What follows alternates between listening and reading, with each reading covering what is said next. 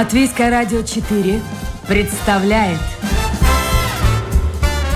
Александр Алексеев в авторской программе «Александр Студия».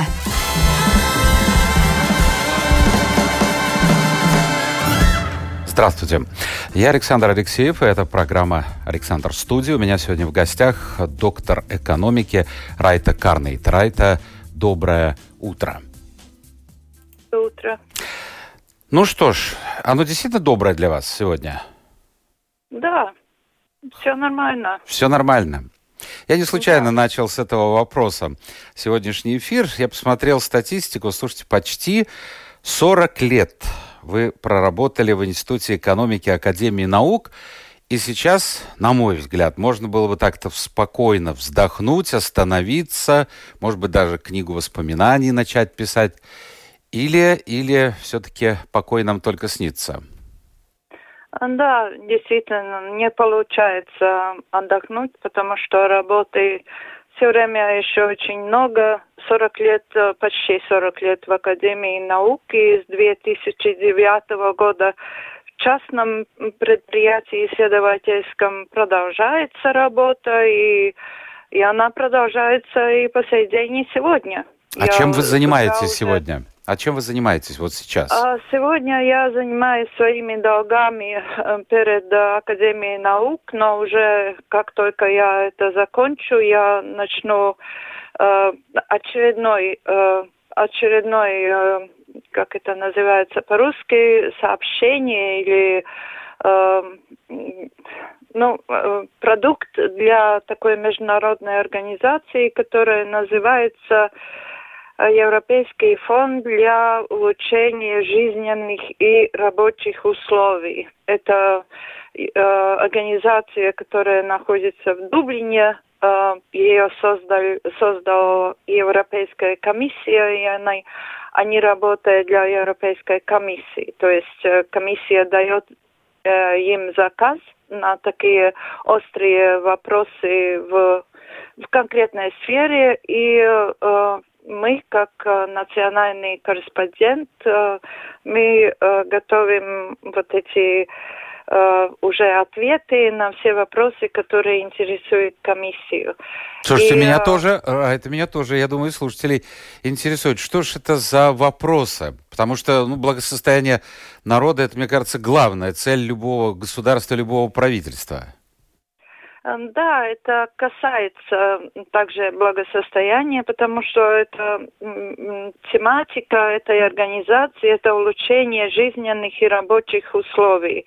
И в основном там есть 4 такие основные или 3 направления. Это законы в сфере работы, это отношения индустриальные, как они называют, отношения, это условия работы и также жизненные условия, но они распространяют свою тему, и там уже теперь мы пишем им про реструктуризации предприятий, последствия этой реструктуризации, приватизации.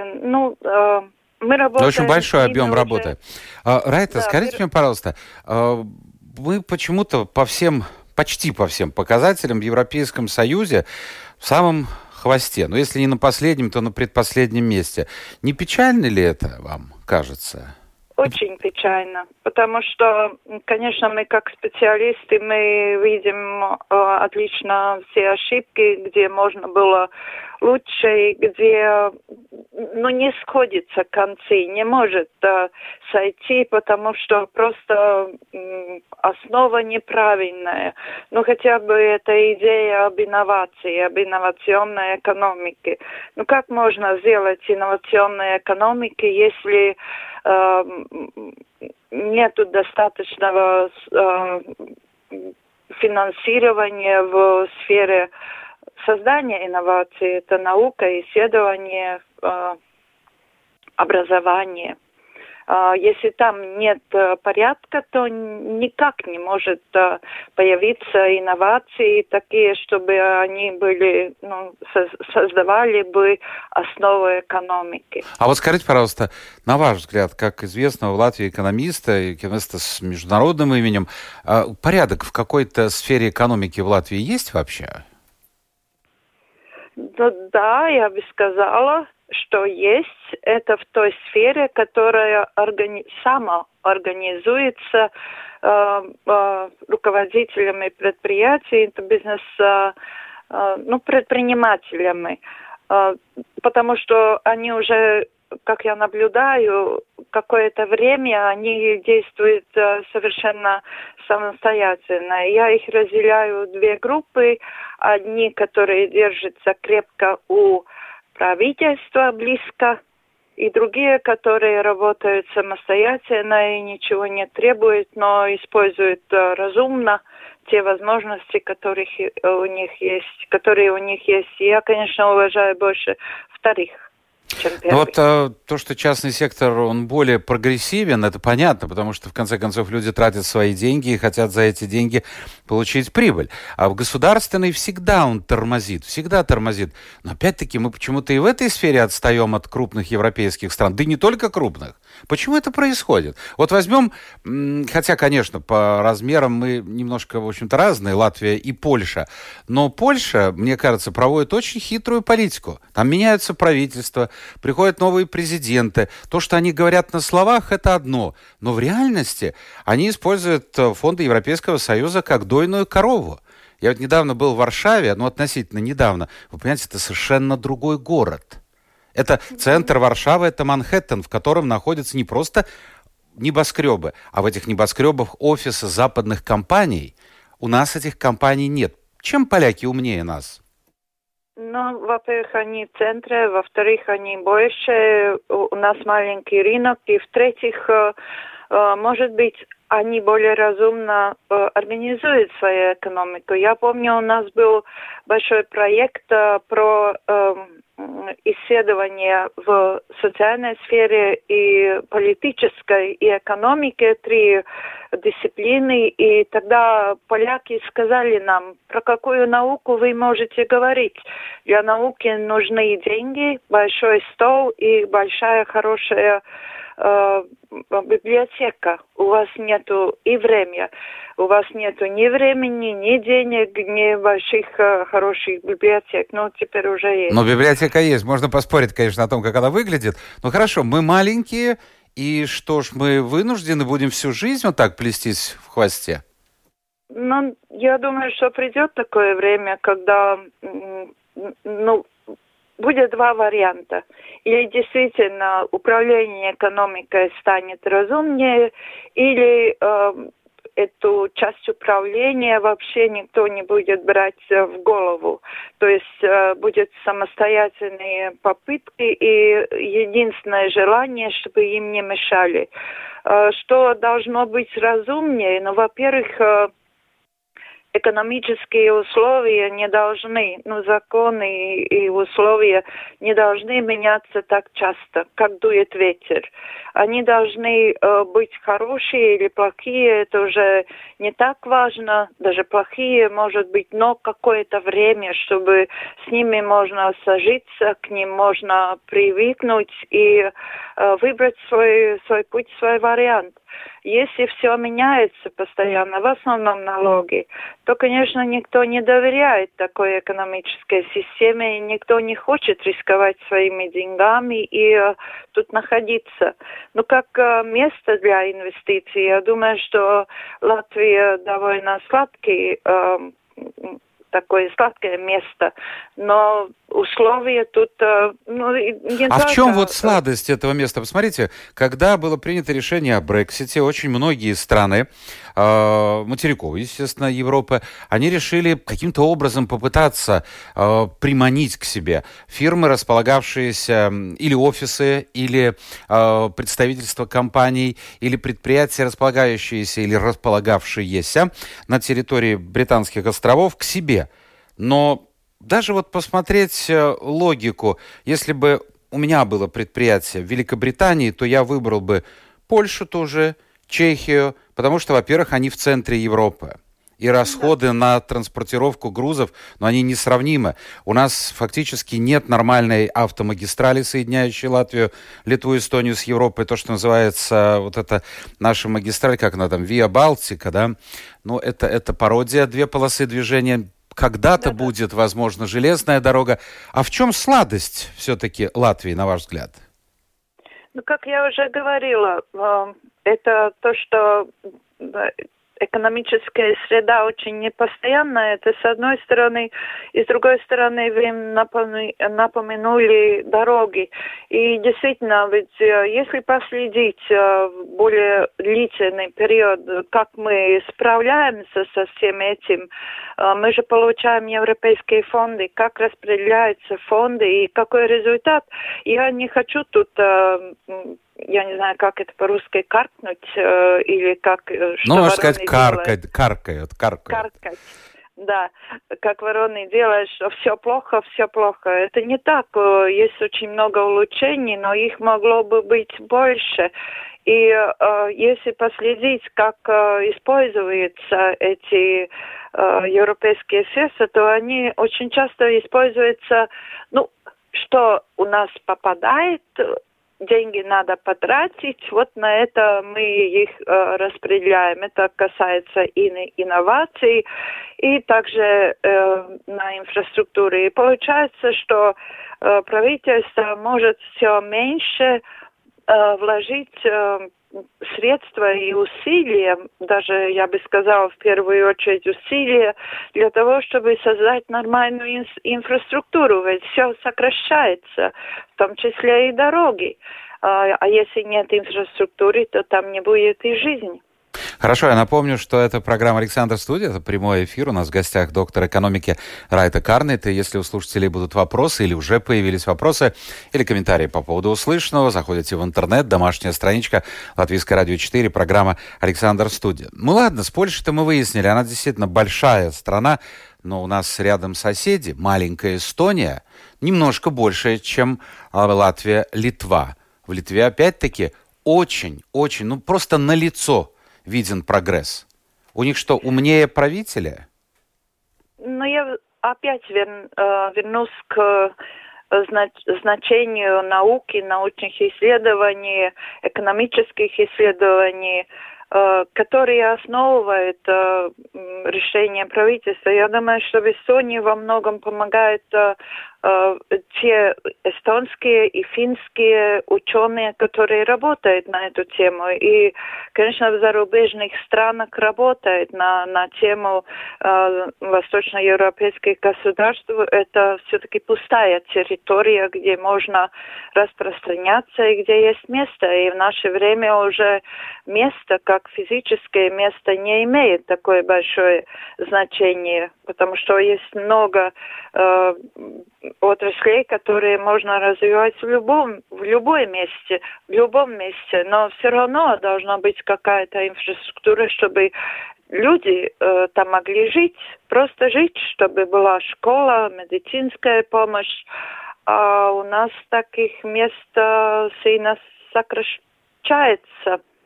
Ну хорошо, но посмотрите, вы говорите об ученых, вы работали в Институте экономики, Академии наук в Латвии, немало экономистов, работающих в финансовой сфере, в банковской сфере, значит, в общем-то, как бы с экономистами все нормально, прислушивается ли к их мнению правительство? Вот другой, наверное, разговор.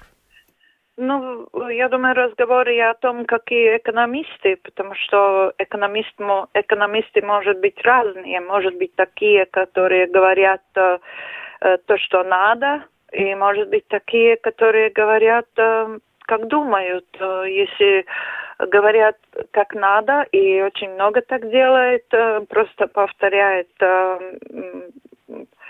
современные слова, высказывания, темы и тому подобное, они это делают не потому, что они бы не знали что-то другое, но потому что это им обещает финансирование. То есть такой социальный заказ, люди понимают, что если они подтвердят, скажем, путь правительства, путь коалиции, то они получат финансирование.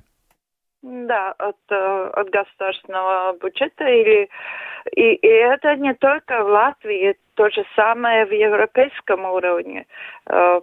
Латвия не уникальна в этом смысле. Никому не нравится, что говорят что-то другое правительственной позиции.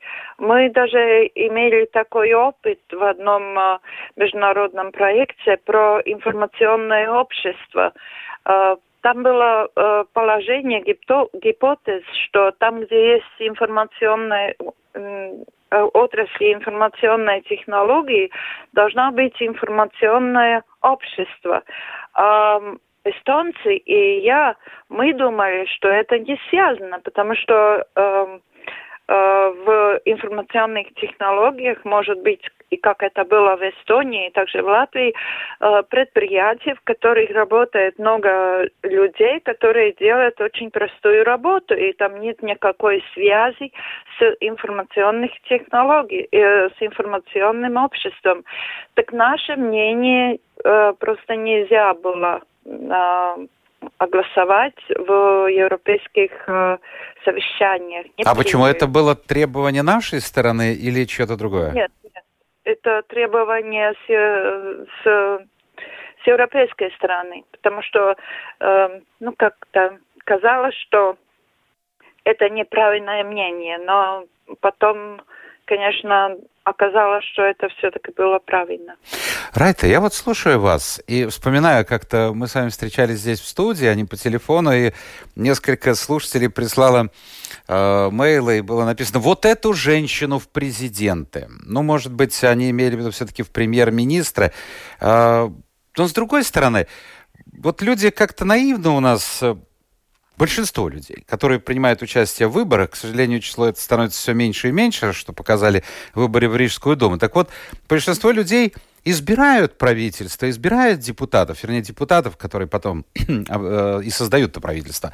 А потом буквально через месяц-другой говорят: долой, долой. Вот я сейчас смотрю, уже послание пришло, слишком засиделся один министр, не буду называть его фамилию, пишет слушатель, давайте его уберем. Какой-то, мне кажется, такой поверхностный подход, потому что история Латвии последних лет показывает, что могут меняться правительства, премьеры, но, в общем-то, такого прорыва, действительно, рывка не наблюдается. Значит, причина, наверное, в чем-то другом.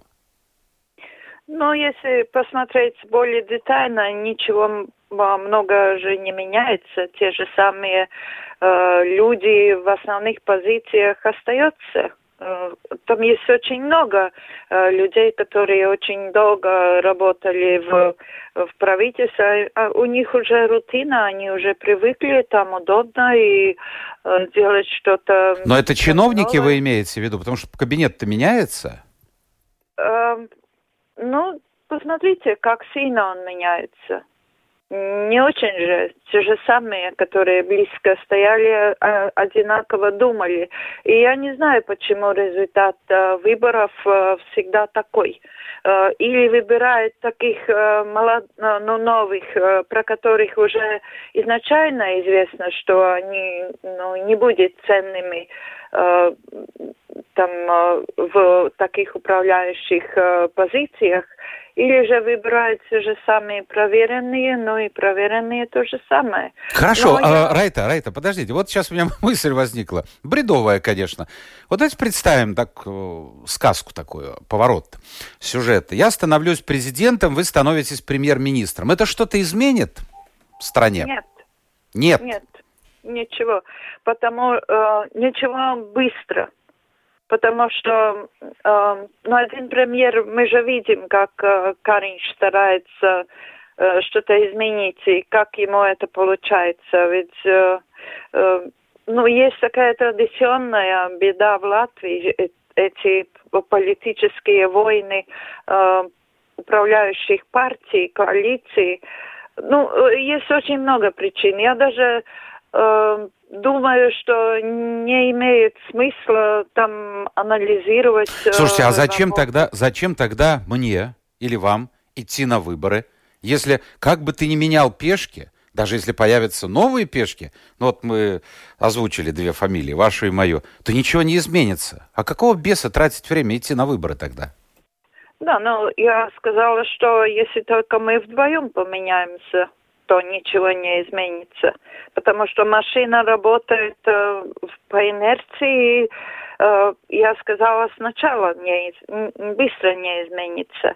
Может быть, в какое-то долгое время изменится. Но там в управлении важна не только идея, но и исполнение. Это очень важно. Понятно. Вы можете назвать имя лучшего, на ваш взгляд, премьера Латвии, ну вот за этот период времени после восстановления независимости? Ну, я бы сказала, что это действительно теперешний президент министров, хотя, скажу откровенно, поначалу я ему не верила, но мне кажется, что какой-то свет в конце туннеля просвещается. А в чем вы видите этот свет? Ну, я не знаю, это прием к руководству экономики. Но, конечно, надо, чтобы это поняли и другие. Если бы, например, министр финансов последовал бы за его курсом, то были бы, конечно, другие результаты. Но мы видим, что больше внимания уже к социальной сфере. Я думаю, что должны быть гораздо более строгие требования к распределению европейских фондов, потому что иногда просто сердце болит, смотря как деньги уплывают без какого-то полезного эффекта.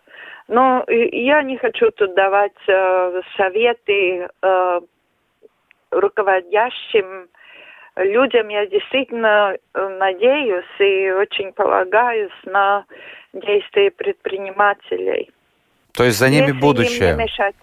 Я понял. За ними будущее. Да. Райта, вот мы не касались темы ковида, я не хотел бы углубляться, но действия Кариньша, его кабинета коалиционного в условиях ковида очень многими критикуются, и это нормально. Просто потому что я посмотрел вот статистику. Очень низкий рейтинг правительства весной, затем к лету улучшается, когда снимаются все ограничения, летом более-менее, хоть и низкие, но более-менее, а сейчас резкое падение. Вот что бы вы, будь вы премьер-министром, сделали по-другому в условиях ковида? Наверное, ничего. Я очень доверяю политике правительства в этих условиях. И я действительно не вижу ничего плохого в том, что есть эти ограничения. Я даже думаю, что они могли бы быть даже еще сильнее. И самое главное, если люди бы соблюдали. Но я вот тут даже в своем месте жительства, я вижу, что люди гуляют, ну ладно, они гуляют там по свежему воздуху, но большими толпами. Ну что можно? Очень многие такие, которые вообще не признают, что такой вирус существует. Они живут в какой-то совсем другом информационном пространстве. И, конечно, соответственно, они чувствуют эти ограничения как действительно затруднение, но есть очень много... Никто не спрашивает, чтобы, например, прекратилось экономическое действие. Спрашивается только, чтобы там, где можно, соблюдалась бы осторожность. А что делать с этими людьми? Вот что делать? Вы говорите, они ходят толпами, они недовольны многим. Ну, что с ними делать? Ну, просто ничего. Просто они сами же делают себе вредно. И вред, да. И ну что им делать? Ну как говорил мой хороший коллега, он сказал, как это по-латышски? Судьба утопающего в руках самого утопающего. Да, но он тянет и других людей, которые случайно с ним встречаются на прогулке, в магазине, в транспорте. Вот что печально. Но это уже вопрос разума. Если у человека нет логического мышления, то то что с ним делать. И кроме того, очень важно также это информационное пространство. Вы говорите, вы радио, которое говорит на русском языке, но мы же видим по опросам, что именно русское общество, русскоязычное общество в Латвии меньше доверяет и политике правительства, и меньше признает эти ограничения как нужные. И не только. У меня тоже есть знакомые люди, которые действительно говорят, а что тут такого, обычный вирус. Но столько много людей умирает. Они говорят, но с гриппа умирает еще больше, от рака умирает еще больше. Но это не оговорка, это просто такая, это позиция. Райта Карните у нас сегодня в гостях, доктор экономики. Райта, вы человек, которого можно назвать карьеристом? В хорошем смысле слова. Нет. Мне как-то, я бы не сказала так, я никогда не гнала за свою карьеру. Меня вечно кто-то подтолкнул, попросил. Наверное, было за что подталкивать. Просто так бы не подтолкнули. Я не знаю, это их надо спросить, почему они меня потолкали, потому что диссертацию я писала очень неохотно, потому что мой начальник толкнул.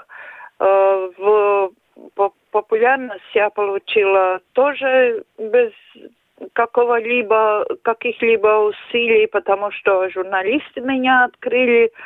Я просто честно и отвечала на те вопросы, которые меня спрашивали, потому что ученый, если он ученый или исследователь, он не должен скрывать свои результаты, свои исследования. Он должен о них рассказывать, делиться, чтобы люди учились от того, что он нашел. Не каждый. Вы скромничаете. Все правильно, что вы сказали, перечислили. Но я назову лишь две цифры, которые есть в моем распоряжении. Если я ошибаюсь, поправьте меня. Я знаю, что вы во время учебы в Латвийском университете, а учились вы по специальности экономическая кибернетика. Так вот, на потоке сначала вас училось 29 человек. Все правильно? Да. Закончило 9. Это говорит о многом. Да, потому что там было очень много математики, теории вероятности, высшая математика. Это была совершенно новая специальность. Я училась во втором курсе на латышском языке. На русском языке было 3 курса, уже больше студентов. И у нас было очень много студентов, которые говорили на русском языке, поэтому учеба была в основном на русском языке, и не только потому, но потому что не было книг. И, как я уже сказала, те, которые шли на экономику, удивились, что там столько много математики, они не справились. Тогда еще один вопрос. Может быть, в чем-то провокационный. Вот ваша карьера сложилась. Долгие годы возглавляли, не просто работали в Институте экономики, возглавляли институт, академик, доктор наук. В общем, что ж еще желать. Но, с другой стороны, у вас никогда не возникает мысль, не посещает такая мысль, что вот все вот эти изыскания научные за все эти годы, они так и по большому счету не были реализованы так, как, может быть, вам хотелось. Или я ошибаюсь? Да, к моей отличной карьере можно еще и добавить, что я была и только что кончила в декабре прошлого года. 8 лет я была руководителем отдела одного из 4 академий наук. Это я вообще никогда не мечтала, что я могу занять такую позицию. И теперь я работаю в академическом издании как редактор основной в известиях Академии наук.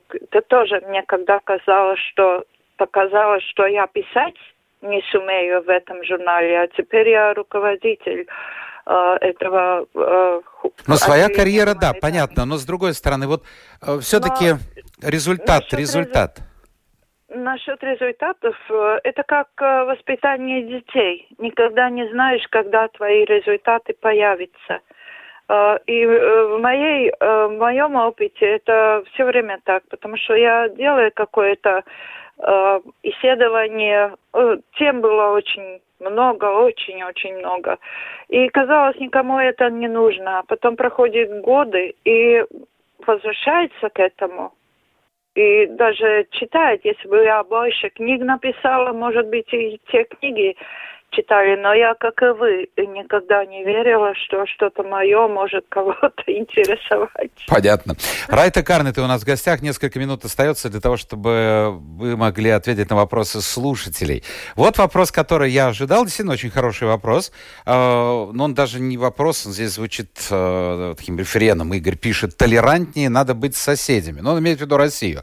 Вот наши отношения с Россией. Видите, вот сокращение почти до нуля транспортировки грузов через Латвию довольно больно ударило по нашей транспортной системе. Вот наши отношения с Россией вообще могут быть другими на данный момент? Ну, я думаю, что да. Это пример очень хороший Финляндии, которая тоже близко и которая тоже испытывала войну и потеряла территории, но все равно они так разумно относятся к России как к соседю, как к очень большому рынку. В Латвии что плохо? Во-первых, это обоюдные отношения, то есть там ошибки не только с нашей стороны, но и с другой стороны. А что плохо, что мы поддерживаем это негативное отношение в наших медиях, везде. А кому это надо? Это плохо, это... Может быть, тут я уже, может быть, говорю ошибочно, но я иначе это объяснить не могу. Может быть, это потому, что государства, которые не хотят портить отношения с Россией, я бы сказала, все западные государства просто наталкивают нас на это, как собаку лаять. Вот мы пусть они полают, это. А мы продолжим свою политику. Понятно. Институт экономики, пишет Ирина, помнит она, что ваш институт исследовал возможные сферы развития бизнеса в Латвии и разработал свои рекомендации, в каких производствах Латвия может быть успешной. Где их найти? Вообще, это действительно было так? Да, это было очень давно, но я очень уверена, потому что были исследования тоже на уровне отраслей, и я могу назвать три отрасли, которые я считаю очень перспективными, и которые, к моему большому удовлетворению, постепенно себя и проявляют. Это, конечно, образование, где зарубежные студенты могут вникнуть здесь, в Латвию. Это здравоохранение, где уже работают частные предприятия. Я не говорю сейчас про кризис, но я говорю про такое нормальное состояние. То есть лечебный туризм, скажем так. Да. И третье – это юриспруденция. Понятно. Еще один вопрос. Вот пишут, вернее, утверждение. В Литве и Эстонии умнее экономисты умнее. Там у наших соседей... и тут же как бы противоречит себе, продолжает читатель, вернее, слушатель. В экономике не нужны никакие свои исследования. Можно взять чужие и не изобретать велосипед.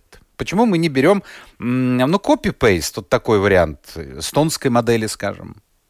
Да. Это невозможно, потому что в Эстонии живут другие люди с другим уровнем мышления, другие люди. Ментальность другая. Ментальность другая, да. И, конечно, лучше всегда исследование делать ближе к объекту. Есть очень много исследований про Латвию, международные организации, но если послушать советы этих международных организаций, то иногда удивляешься, какие были их цели. Например, в середине 90-х годах было большое исследование про образование в Латвии, где говорилось, что все надо закрывать, все слишком много, все слишком дорого. И мы чувствуем, что теперь творится в образовании. То же самое здравоохранение, слишком много этих кроватей, слишком много врачей, и что теперь происходит. И также по отношению к отраслевой структуре. Я слышала такие советы, что надо советовать. Hello. Да, я слушаю вас. Мне кажется, это чисто менталитет людей, живущих здесь. Мы очень любим брать под козырек, когда вышестоящие нам дают команду. Так проще. Не нужна инициатива. Вот им. Нам сказали, мы сделали. Наверное, нам мешает, пишет Вадим, опыт совка, то есть советского периода, когда у нас есть начальник, и мы выполняем, что нам... Вот то, что я только что сказал. И мы выполняем, что нам скажут. В Польше меньше совка было. Они нас обгоняют. В Германии вообще совка не было, и гораздо лучше, чем в Польше. Согласны? Ну, что касается Германии, то я скажу, что в Восточной Германии я впервые поняла, что значит социализм. Это одна нация с полностью измененной ментальностью. Но я думаю, что это очень удобно отзываться все время на социалистическое прошлое, но каким образом оно может в нас так глубоко жить? Я думаю, что это просто ленивость. Когда легче, что кто-то что-то скажет, и я только делаю. Это, я скажу, что в основу также эмиграции, это этот симптом работающего, а не работодателя. Ну да. Потому что работодатель должен думать, как достать деньги, как заплатить зарплаты и все такое. А работающий, он просто делает, что ему надо, и только требует, что ему надо зарплату. Давай мне зарплату. И давай что работу. Работодатель – это сволочь, последняя, капиталист и так далее. Райта, у нас нет просто времени. Я хочу закончить. Во-первых, поблагодарить вас. Поздравить с наступившим Новым годом.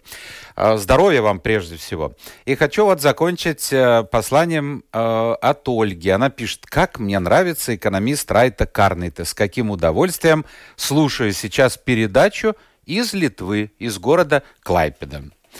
Ну вот, спасибо. Таким посланием мы завершаем эфир. Это была программа «Александр Студия». Спасибо, что были вместе с нами. Завтра новый день, новый эфир и новые гости. Пока.